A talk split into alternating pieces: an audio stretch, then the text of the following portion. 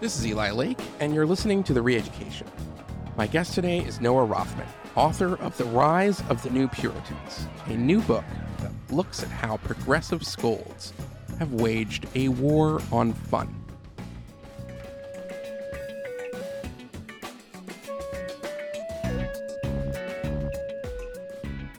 A paradox of the American experience is that in our country, there are long traditions of both libertine excess and puritanical control. Americans invented both Spring Break and Girls Gone Wild, as well as 12 step programs and the Comstock laws. In other words, we are both a fun and anti fun society. That is the intellectual conceit of my guest Noah Rothman's new book, on the progressive scolds that now seem to be on the march in nearly every facet of our lives. There are the climate activists, which would like us to stop eating meat and perhaps replace our T bones with sauteed crickets. There are the online anti comedy activists that pressure prestige outlets like Saturday Night Live to fire dangerous alt right comics. And of course, there are the anti racism experts and consultants who implore us all to do the work. And as they do the work of getting the word out, the goal is for MCLA to do the work of anti racism. The name of the campaign is Do the Work of Anti Racism. But I think what we're hoping to do is kind of flood the quad, really have lots of signage so that you're a little bit overwhelmed by it. That was a brief video from 2020 about a new campaign at the Massachusetts College of Liberal Arts. So, what is the work, you may ask? Well, it involves a process of self interrogation, an acknowledgement that if you're white, you are inescapably racist. And if you learn this insight, you have a moral obligation to spur your friends and family to confront their own racism as well. Here's a Washington Post video from 2020 making the same point. There's a moral imperative around talking about racism. People are dying because white people aren't having conversations about racism. As Americans think more critically about what it means to be anti racist, a lot of people are realizing that journey starts at home by having conversations with your family. And some have started doing that, but it's not exactly an easy conversation to have. Now, the linguist John McWhorter has made the argument that anti racism today is a kind of religion. Its adherents seek to expunge an original sin. The parishioners go forth and spread a gospel and those that question or deviate from the dogma will be shunned or excommunicated. Rothman has a similar analysis, though he thinks it's a step too far to say the new anti racist is a religion because it lacks the concept of a deity. It is, though, puritanical, so named for those early colonial settlers of New England that sought to perfect society by squeezing any ounce of joy, laughter, and heresy from the people who comprise it. On the surface, the goal of anti racism is, of course, laudable, and that's true for all of these movements. Racism, like sexism or any kind of bigotry, is evil. The trouble comes in the language. Most people believe that racism is a character flaw. It means that you judge people negatively based on their race. The anti racism crowd, though, believes that racism permeates the atmosphere. It influences our subconscious. It rigs our bureaucracies and legal regimes and other institutions that to purport to be fair and neutral, and that the work required to cleanse our society of racism is systemic, meaning we need to replace the old institutions which perpetuate the injustice. At its root, this is a very puritanical concern for the soul and mind of others. It's not enough to simply evolve our norms and change our laws so that discrimination in the workplace, schools, or government is outlawed. One must change people's souls, and that in the end is a mission impossible. At the end of Noah's fine book, he sounds an optimistic note. He invokes the era of Anthony Comstock and the anti obscenity laws that sought to ban licentious photographs and verse and other literature in the late 19th century in New England. At its height, the movement sought to ban perhaps the greatest work of our greatest poet, Walt Whitman's Leaves of Grass. Eventually, publishers sought to have their books banned in Boston because over time it became a selling point in the rest of the country. Buy this book because it's banned in Boston. In much the same way, the first Air Jordans were sold as the shoe the NBA doesn't want you to wear. Comstock today would be horrified by America in 2022. His moral crusade, let's just say, it has failed. Gays and lesbians now marry in churches and synagogues. Public libraries feature drag queen story hour for children. Marijuana is legal in most states, and pornography is only a click and an internet connection away. But the style of Comstock's politics remains. Today, a patronizing elite also worries for our souls, seeks to restrain our choices for the good of the community, and shuns and punishes an ever expanding list of heretics. It's easy to see why a certain kind of person would be attracted to this. It gives one a sense of purpose and moral confidence. In a calmer time, you're just a busybody. In the era of Black Lives Matter, you're an ally. You've done the work. As the reckonings of 2020, though curdled into moral panic, the seeds were planted for the demise of the new Puritans. It turns out that most people do not want to do the work. They would even occasionally like to have some fun, maybe laugh a little, stop feeling so terrible about themselves. So let's take a breath and see what happens. Because I think in a few years, we will not be remembering the spate of cancellations, corporate wokeness, diversity and equity trainings, and so forth as the dawn of a new era. I suspect the new Puritans will go the way of the old ones. Eventually, we will look back at 2020 and cringe. How was it possible for allegedly serious people to campaign to cancel Paw Patrol? Why didn't more people just laugh in their face? What happened to us? And then over time, eventually, a new group of Puritans will probably emerge to scold us once again. That's America. We are a very, very big country with all kinds of different people. We like to party, and we also like to yell at people who like to party.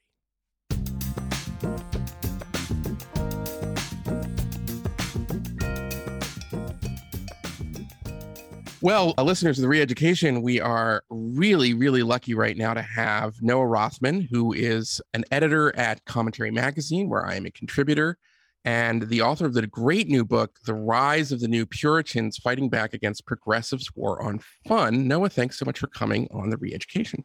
It's a pleasure, Eli. Thank you for having me. It's great to great to have you here. So I wanted to start. Why don't you sort of explain the thesis of the book and who are the new Puritans?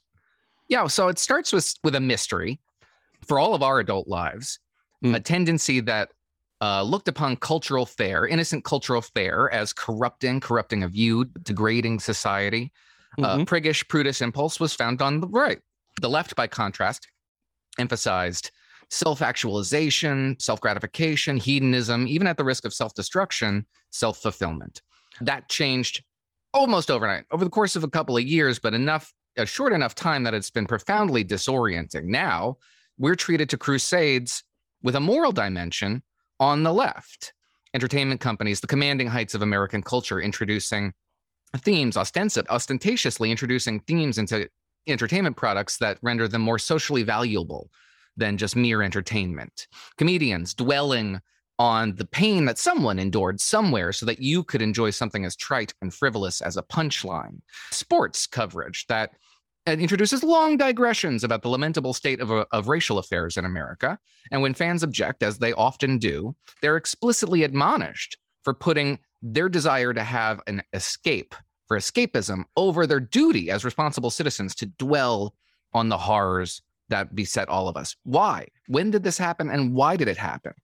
So this book asks this question and answers it by teasing out the threads that connect progressivism today to its 19th century iteration, and from there to the Puritan experiment of the 1600s and 1700s. As liberals identify less with liberalism, classical or otherwise, they are adopting progressivism's habits of mind. Among them, utopianism, messianic virtue, Mhm. uh, a frustration with banal pastimes because they also have adopted a fear and hatred of idleness, that which is idle, which does not contribute actively to the progressive project. The great work of our time isn't just worthless, it's actively frustrating our need to create and work towards a better society. It's accompanied by great displays of discomfort and frustration and labor so that you can observe the sweat on their brow, the sort of sense of discipline. And it Do is not work. a private, it's not a do the work and it's not a private exercise. You're going to be drafted into this. It is total insofar as its prescriptions for society are total. So it has a totalitarian impulse to it. Progressives might not recognize the Puritanism in their in their legacy and their ideological habits, but this book aims to to fix that. So I want to push, not really push back, but I want to try to get you to sort of hone in on an idea here, which is that if you were to go back in time and talk to say Cotton Mather or Comstock in the 19th century, which you which you talk a lot about, and you kind of get into the scholarship of these of these past moments where there's sort of great moral rectitude being imposed on everybody else, and you would have sort of introduced them to kind of where we are in 2022 America they would be horrified by the prevalence and availability of pornography. They would be horrified by the legalization of marijuana and the increasingly progressive approach, say, to drug addiction. They would be horrified by Drag Queen Story Hour. They would be horrified by the not just acceptance of gay marriage, which I think we would both agree is a good thing, but almost like the idea that if you somehow are feeling in any way uncomfortable by transgenderism or or or gay lifestyle or anything like that, that there's something morally impure with you, that you you are a, bigot or somebody who is engaged in hateful conduct. Right. So how do you kind of square the circle, which is to say that the initial moral crusades of maybe the the uh, the the the ancestors or the, the the progenitors of the the earlier versions of American Puritanism would feel that they have lost an enormous amount of ground. And among the people who they've lost ground to are the new Puritans. Right. So try to fold all those issues into yeah. categories that the puritanically inclined, both of the 16th century and 17th century and the 1900s would recognize. I think we'd have to talk about them in terms of sex, sexual politics and yeah. politics around substances, which are primarily alcohol, as we understand it. Back in you know they were they were talking about opiates, but nevertheless, so sex and booze. That's in the chapter on temperance, and one of the reasons this book is organized by virtues, unimpeachable virtues, right. pious, piety, prudence, austerity, temperance, the fear of God, and order is that these are old value systems that have a lot to say for themselves, and particularly when it comes to temperance. We know it is tried and true that when you have men and women in a social situation that is also bathed in alcohol, bad things can happen. Societies can disaggregate. You can have social disorder and conduct that threatens the organization of that society. This is a rediscovery of a very old ethos that was only briefly put to one side during the sexual revolution, which I maintain was something of a fad on the left because the moral order that they're seeking to reestablish now has much longer life and history. And you correctly bring up that there were elements of the new left, such as Andrea Dworkin and some of the second wave right. feminists, who would be very much comfortable with the kind of grand puritanical tradition that you're writing about. It's not. It's not. It's it's uh, that you. I think it was a very clever way that you wrote about the 60s It's just only on the surface did it seem like kind of free love and everything like that that there were elements within it on the intellectual side as well with marcuse that really sought to constrain behavior even though we associate it with if it, feel, if it feels if it feels good do it sure and they didn't have an audience in their time but they certainly have one today so let's take sex for example what do we, yeah. we understand the, the the progressive left to be especially permissive when it comes to sexual culture the many proliferating sexual orientations are, don't emphasize self gratification, however. They emphasize the political program associated with them homosexuality, bisexuality, pansexuality, autosexuality, demisexuality, and so on. They all have a political utility to them, which is emphasized well beyond the sense of self satisfaction that you get from a private practice. It's not a private practice, this is a very public demonstration right. of a source of identity polyamory being quietly revolutionary and what have you. The only uh, you know sexual orientation that doesn't get this kind of apple polishing treatment is heterosexuality, and there's actually a term for that, which is on this this particular ideological inclination, heteropessimism, which describes those who are beset with guilt over their ineluctable attraction to the opposite sex. They need to work through this this torment on their own. But so on top of this, we have this very political idea of sexual orientation, and layer on top of that an increasingly labyrinthine set of heterosexual and homosexual courtship rituals that are extend well beyond the statute when it comes to attempting to discourage or punish that which can be considered assault or harassment crimes that should be prosecuted to their fullest extent this legal concept is being expanded out now and ballooned in ways that that pe- people under people who support it understand that will strike this cold spike of fear to use Ezra Klein's terms in the heart of young amorous individuals who might want to find a, a partner. And he wrote that favorably because the statutes can't possibly capture the nebulous nature of what constitutes consent so now we have even retroactive violations, not something that a, a cue is overlooked or a, a physical display is misread, can result in real social and legal consequences for individuals who happen to stumble across this landmine. And it's always a landmine because you don't actually know it's there and they tend to move and shift. So that makes for a very bad legal environment. The courts have looked unfavorably upon this effort on the part of states and, and colleges, for example. But there are consequences for this that are real. And the result is people are having less sex.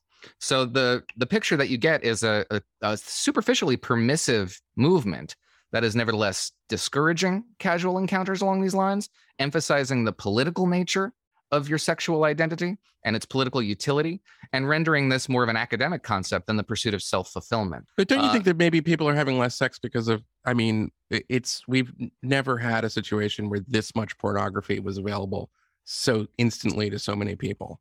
It used to be like before the internet, you had to do you had to, you had to go through some trouble to Yeah, but find before the internet-. But before the internet is before 1994. We have had a quarter century to study this, and it's only now Oh, I see. Okay, that's interesting. that this is becoming so, so i mean that is a there's a an argument to be made there it's not one that i think is sufficiently supported it might be. Yeah. Um, I'm, I I'm, I'm not. I'm not. By the way, arguing it out of. I'm trying to just sort of hone in on some of these concepts because it does seem to me like on certain issues we are just never going to go back to the kinds of kind of more more morally pure public square that the Christian right and evangelicals would fought for in the 70s, the 80s, and the 90s. well the that's hostility o- towards porn- the hostility That's towards- over.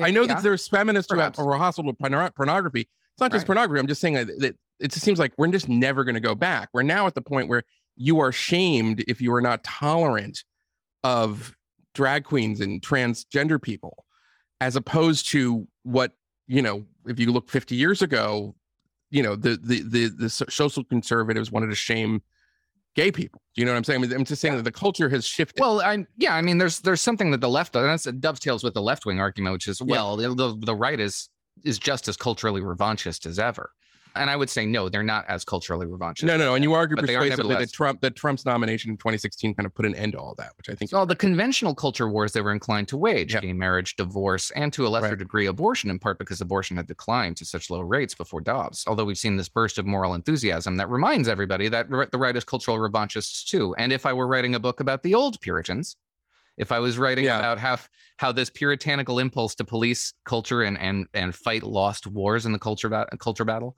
was to be found on the right, you would have a point. It is still to be found on the right. The newer, more interesting story is that it is now once again found on the left. And while you're shamed for right wing predilections, as you say, like hostility towards the imposition of uh, Right. really, you know, flamboyant transgender shows or uh, drag shows on children, which is still a right wing predilection, you're shamed for any nature, any number of sexual infractions against the sexual prescriptions on the left, and does which dovetails actually with their campaign against booze. She can go into in a certain degree. It's a more, you know, we have to enforce sin taxes against lower classes and migrants, which dovetails rather directly with a prohibitionist mindset, the mainline Protestant crusade of the 20th century.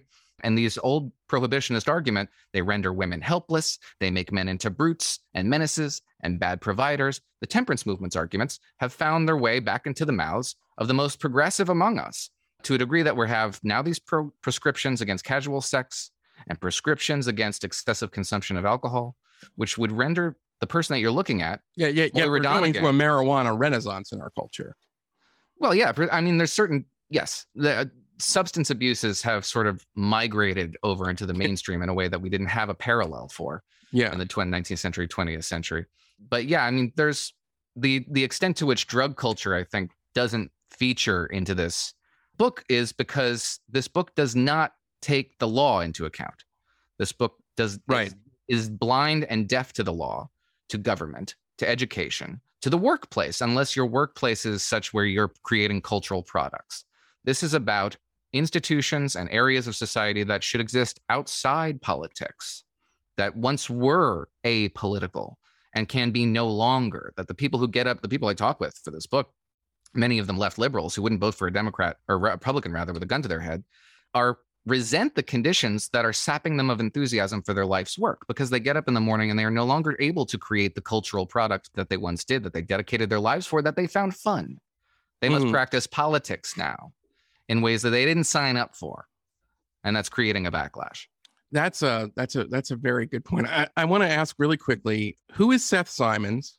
And talk a little bit about the rise of the comedy critic who doesn't understand comedy. Well, it's it's not. I don't know if he doesn't understand it, but certainly doesn't he- like. I don't think he understands it. I think his whole job is to take somebody's jokes, r- rip it out of any context, and then explain why it's wrong thing. That's Right. it seems like that's his his his thing. So he wrote an essay for the New Republic a couple of years back, in which the central thesis was that the, you could find the origins of the alt right, sort of very racially hostile and authoritarian version of the right. It has its has its roots in a form of of comedy that was very popular in the early 2000s, colloquially called cringe comedy, leveraged horrible things for humor value sexism racism homophobia violence assault the sort of stuff that you would say that clinical description of dark humor anybody who likes that kind of humor much less tells a joke along those lines must be a pretty bad person. And yet this is the end the essence of dark humor to laugh your way up the gallows steps to find humor in the in the in the depths of human frailty and tragedy and suffering. It makes life endurable.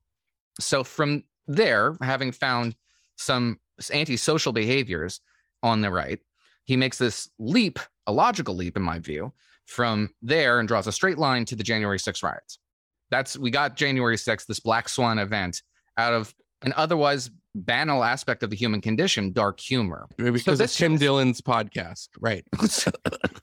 right. So, but I mean, there's an element of condescension here that I think is is apparent throughout the course of this book is that he doesn't really believe that the Laurie Kilmartin is up on stage, who's uh, talking about the horrible things, is going to go out and, and act them out, is going to go, you know, attack, you know, left wing protesters or something like that. But but you might.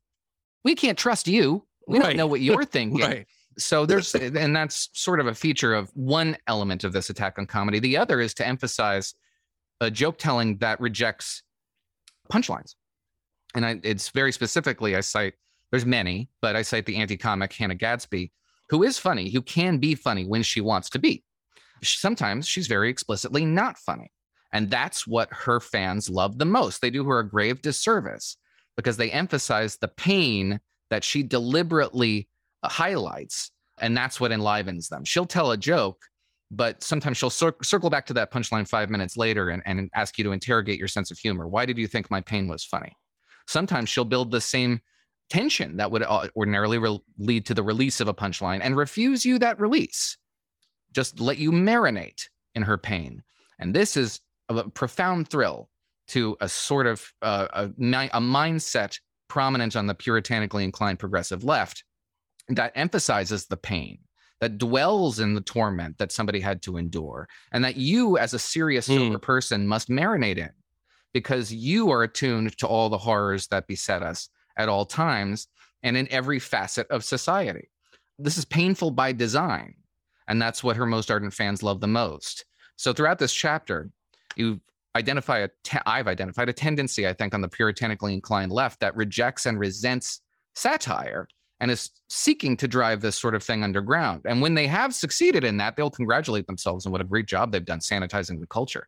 But the very thing that they find most terrifying will be metastasizing below the surface, well outside their ability to police it, because they're creating an atomized culture, not a common culture, but an atomized culture in which artists can thrive and survive very small, narrow, but committed audiences that will result in a in a in a as I said, an atomized culture that we don't not all of us share and that to me is kind of a, a an unnerving prospect because it's But that's not a, that's not entirely on them.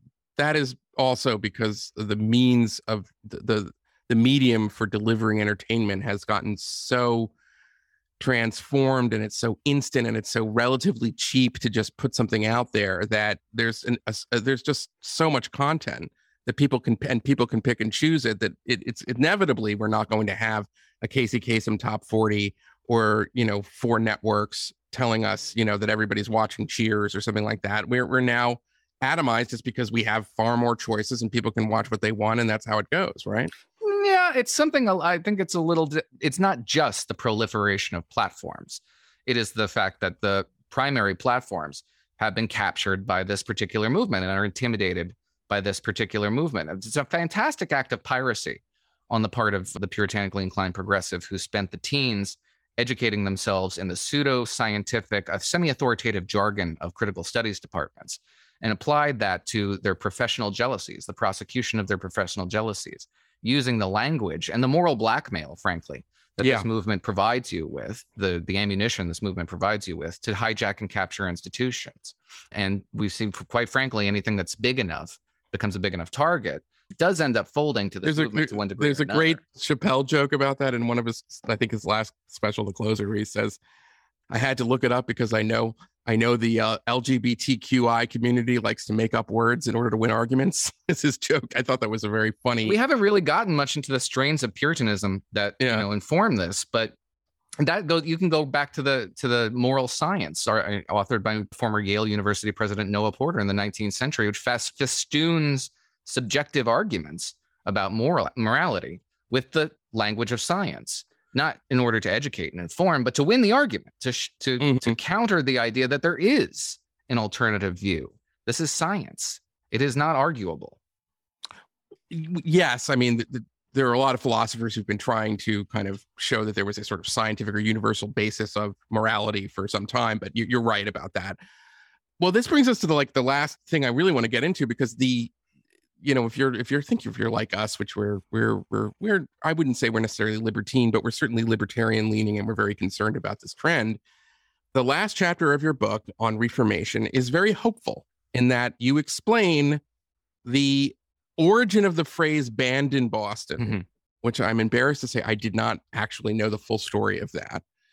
And you sort of say, listen, it's inevitable. This is sort of the cycles of American cultural history, which is that we have moments of moral panic. The moral mm-hmm. panic recedes and then we we ridicule the the the, the moral panickers. And talk a little bit about that cycle and why and do you think that that's coming for the new scolds?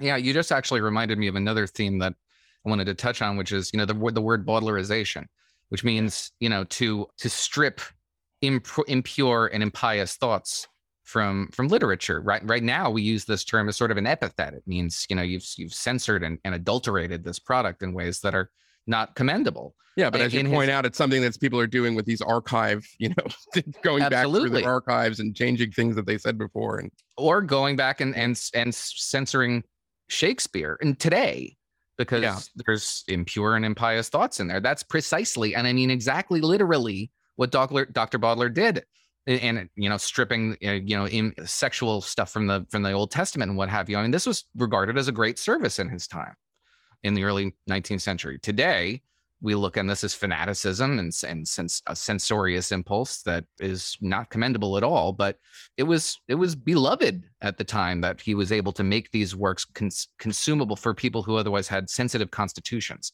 Yeah. Likewise banned in boston so the society new england society for the suppression of vice which was Anthony Comstock's project. And there were society, societies all over the country modeled after Comstock's work. And Comstock actually was uh, awarded police powers by Congress for the. Right. And it was effectively a, a kind of postal service operation at the time. Right. Right. And it was about trying to stop stop bad things, you know, body photos and things going through the mail. That was body photos. Big... Well, initially they had they constituted in order to combat a profound menace Walt Whitman's Leaves of Grass. Oh, yeah. Like corrupting impure literature. And this was very successful in its time. Boston the heart of mainline Protestantism. The the uh, origins of the Progressive Project emerged from there, and it has a, a, powerful moral crusade element to this political campaign. And it was very successful at banning books, bowdlerizing plays, getting dime store novels that were popular everywhere, else, uh, not in New England. And this was considered, you know, something of an esoteric feature of the Boston scene. And it was a powerful warning against impure literature for a time. And then a backlash materialized. And the backlash took the form of young people who wanted access to this to this material and they mocked it. They just they, you know, were dressed up in costume on campuses and and promoted the titles of banned books. And eventually it overtook the rest of the country. And so this warning against impure literature soon became a powerful advertisement for it. and people wanted actively- to say that their book was banned in Boston publishers wanted so they could sell it in the rest of the country. right? And it worked. And the modern equivalent today is, I guess, banned on Facebook, banned on Amazon, in which Sure. conservative publishers who find themselves running afoul of these 22 year old censors who don't know anything about anything and have an itchy trigger, trigger finger and get Abby Shrier's book banned or get a novel banned because Mike Pence blurbed it, or, uh, you know, even Josh Hawley, whose rather dry vehicle for his presidential ambitions somehow became a national bestseller only because his publisher abandoned him. These these these books wouldn't have had their reach and their power that they have became bestsellers because of their their the publisher or the PR campaign behind them would have achieved that on their own. They needed to be Well, banned. don't you think? I mean, uh, I, I'm I I don't think that Hawley's publisher should have abandoned him, but don't you think that Hawley's in a little bit of a different category? Was just that the reason why, you know, he was there was an attempted deplatforming of Hawley's book is because he, you know, of his photo of the raised fist before January 6th. that's and that- precisely why his publisher dissolved his relationship with Yeah, him. that's And what I'm I, saying. I'm, I am tragically sincere, as I've said on every interview about the events of January 6th and everybody who was complicit in them. Nevertheless, that aside, his book became bestseller. Oh, I- I- no, I agree, and you're correct on the effect. My point is, is that with Abigail Shrier, the issue was not something that was sort of extraneous to her book. The issue was that the, the ideas that she explored in her book were were were a kind of heresy to a very active activist class. The ideas that Hawley is talking about, which is basically, you know, big tech should be broken up, and the U.S., you know, the government should revisit Section 230, things like that. These are not necessary. These are not unacceptable ideas. These are also very fine distinctions that I don't think anybody has made to the degree that you are.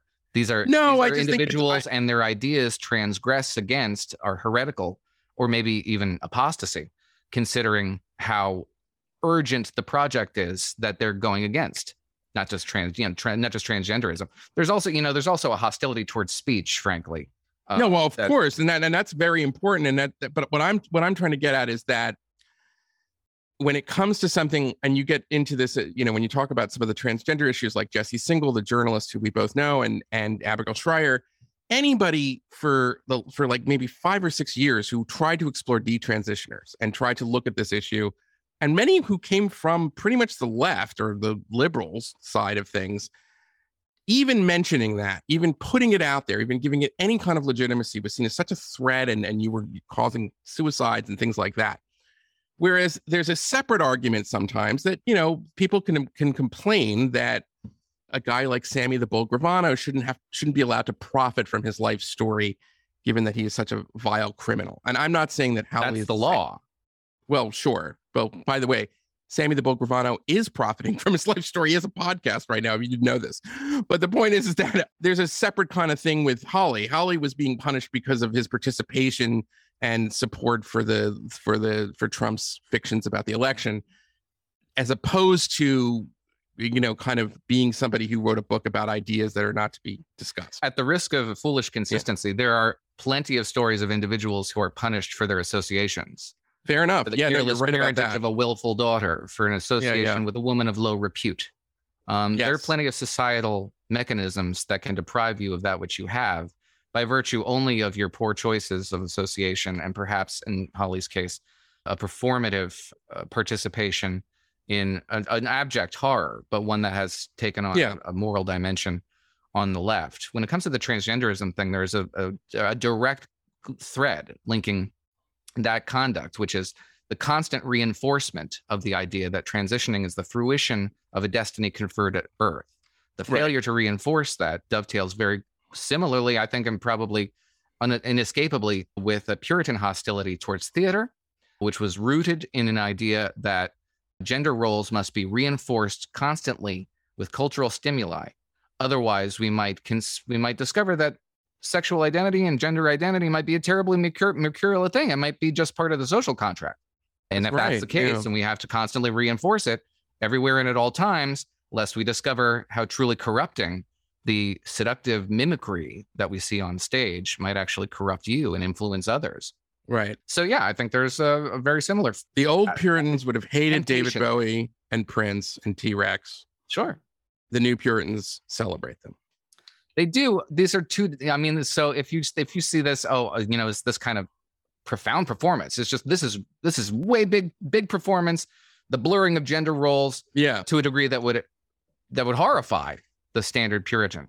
The intellectual themes informing this movement, the tendencies and traits and habits that are informing this constant reinforcement of a particular social good on individuals and their particular identities mirrors almost exactly the process through which Puritans went to in, in order to justify the banning of just about every practice that was similar to theater, theater itself, but also dressing up in costumes to go see a sports, eh, you know, a, display of athletics, half a dozen other prescriptions, all of which are designed to reinforce society's preferred conception of gender identity and gender roles. So, in the last couple minutes here, tell us, give us a cause for optimism. If, or, or are you not optimistic? I mean, I don't want to put words in your mouth, but I read the last chapter of the book and I was like, oh, well, it seems like Noah thinks we're going to get out of this thing. Well, yeah, I do. But there's work to be done for sure. Got to do the work. But like I said, you know, there's there's a backlash forming, and it is apparent not just in the people I spoke with who very very much resent the conditions that are being imposed on them that are stealing the joy from their lives, but also, like I said, a, an interesting commercial backlash, and the the disaggregating Right. force of commerce is what broke apart, among other conditions, but what broke apart Puritan society generally. The disaggregating force of commerce is much more powerful than the moral ba- blackmail and, on occasion, moral suasion that is applied to the institutions that are doing the work of the new Puritan, the, doing the work of the new Puritan homogenizing society. I think you're going to say the work before us is to reconceptualize politics as politics, properly understood, relegate it to the venues that politics is native to law, government, education, even the workplace. But it should not be in your burrito. It should not be Mm, in your theatrical performance or the hoop skirt that you wear or the sports that you watch or your family life. All that should be a priori, separate from the political arena. We've imposed political themes on it.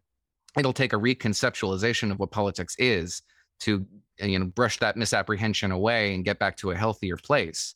But I do see the the signs that people do recognize this is not a productive use of our time and energy. In fact, it's immiserating. And misery is something that can only be endured, or rather, maintained with a coercive mechanism. That coer- coercive mechanism is still very powerful and remains relatively unchallenged, but not entirely unchallenged.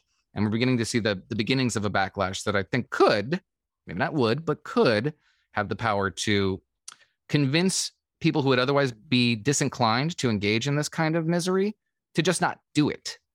Hmm. It's the easier course in life. The paradigm I'm offering is a far more rewarding one than the one that you are being in- forced to maintain yourself, because the one I offer is at least rewarding.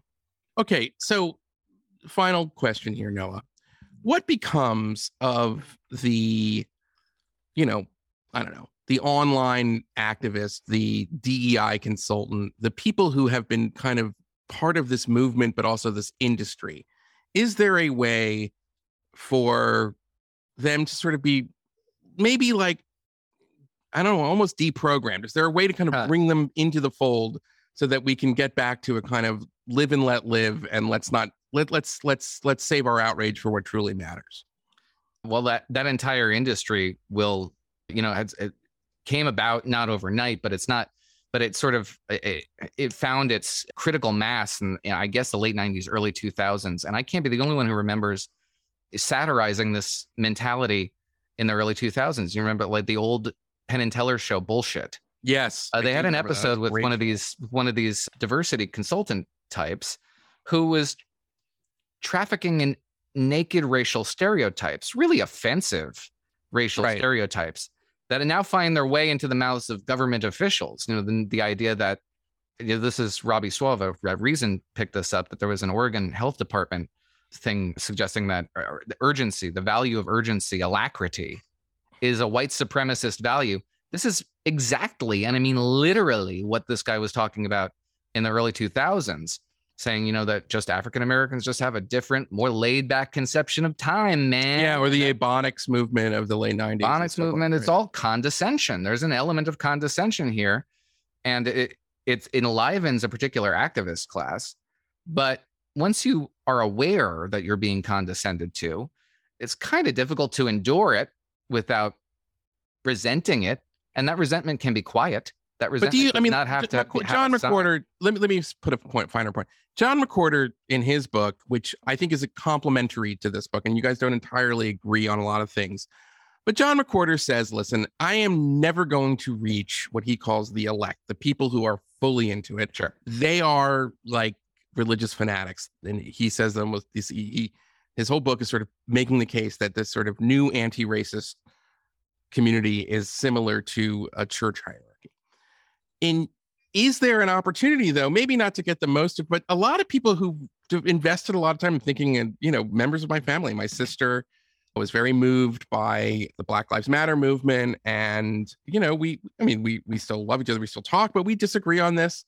Is there a way to bring in people who kind of really saw themselves as part of making history, giving their lives a kind of meaning? there is something comforting being part of a movement like this, even though it is joyless and no and no fun.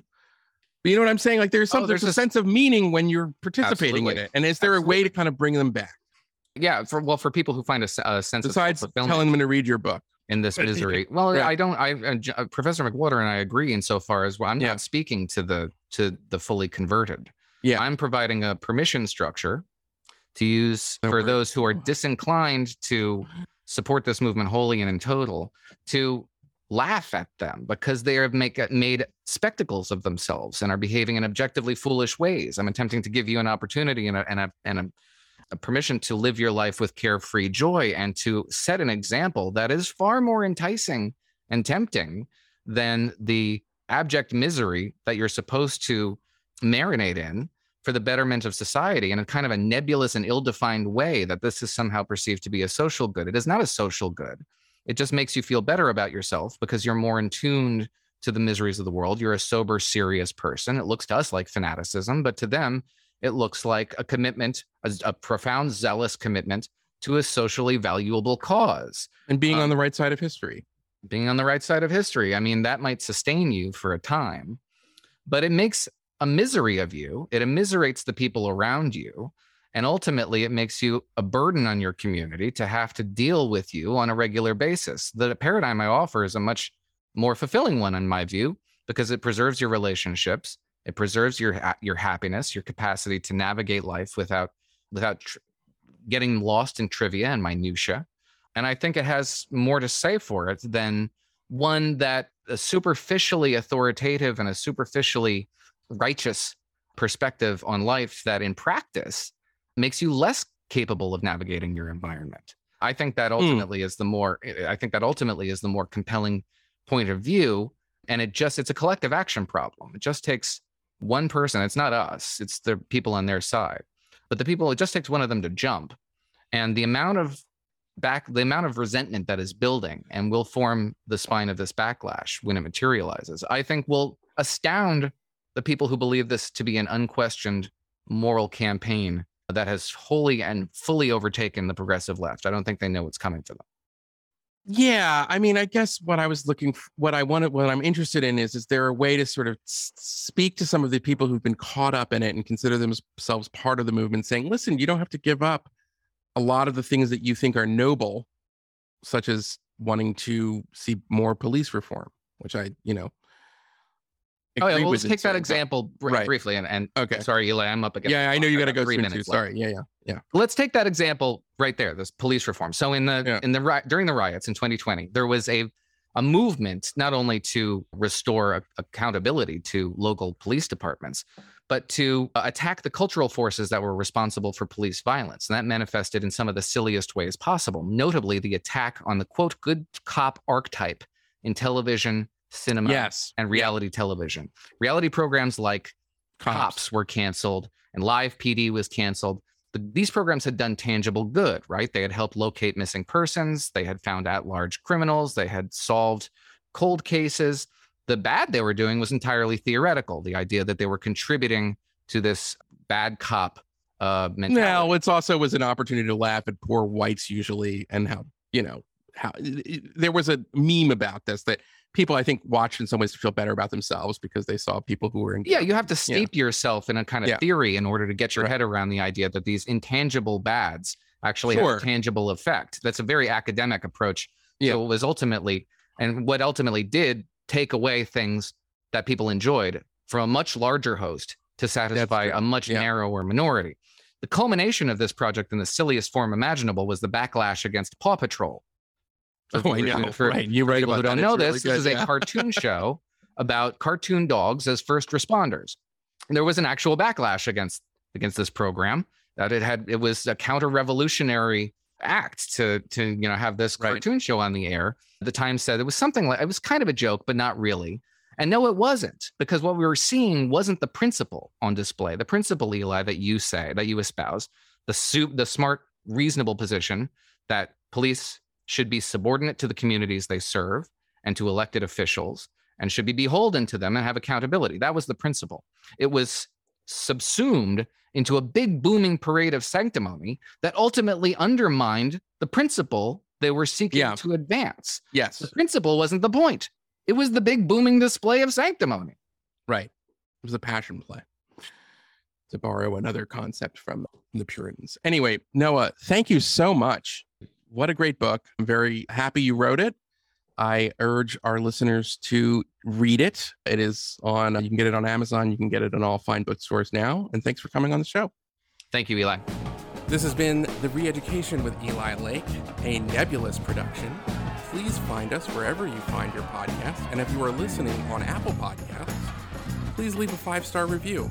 It helps other people find the show and makes us feel really good about what we're doing.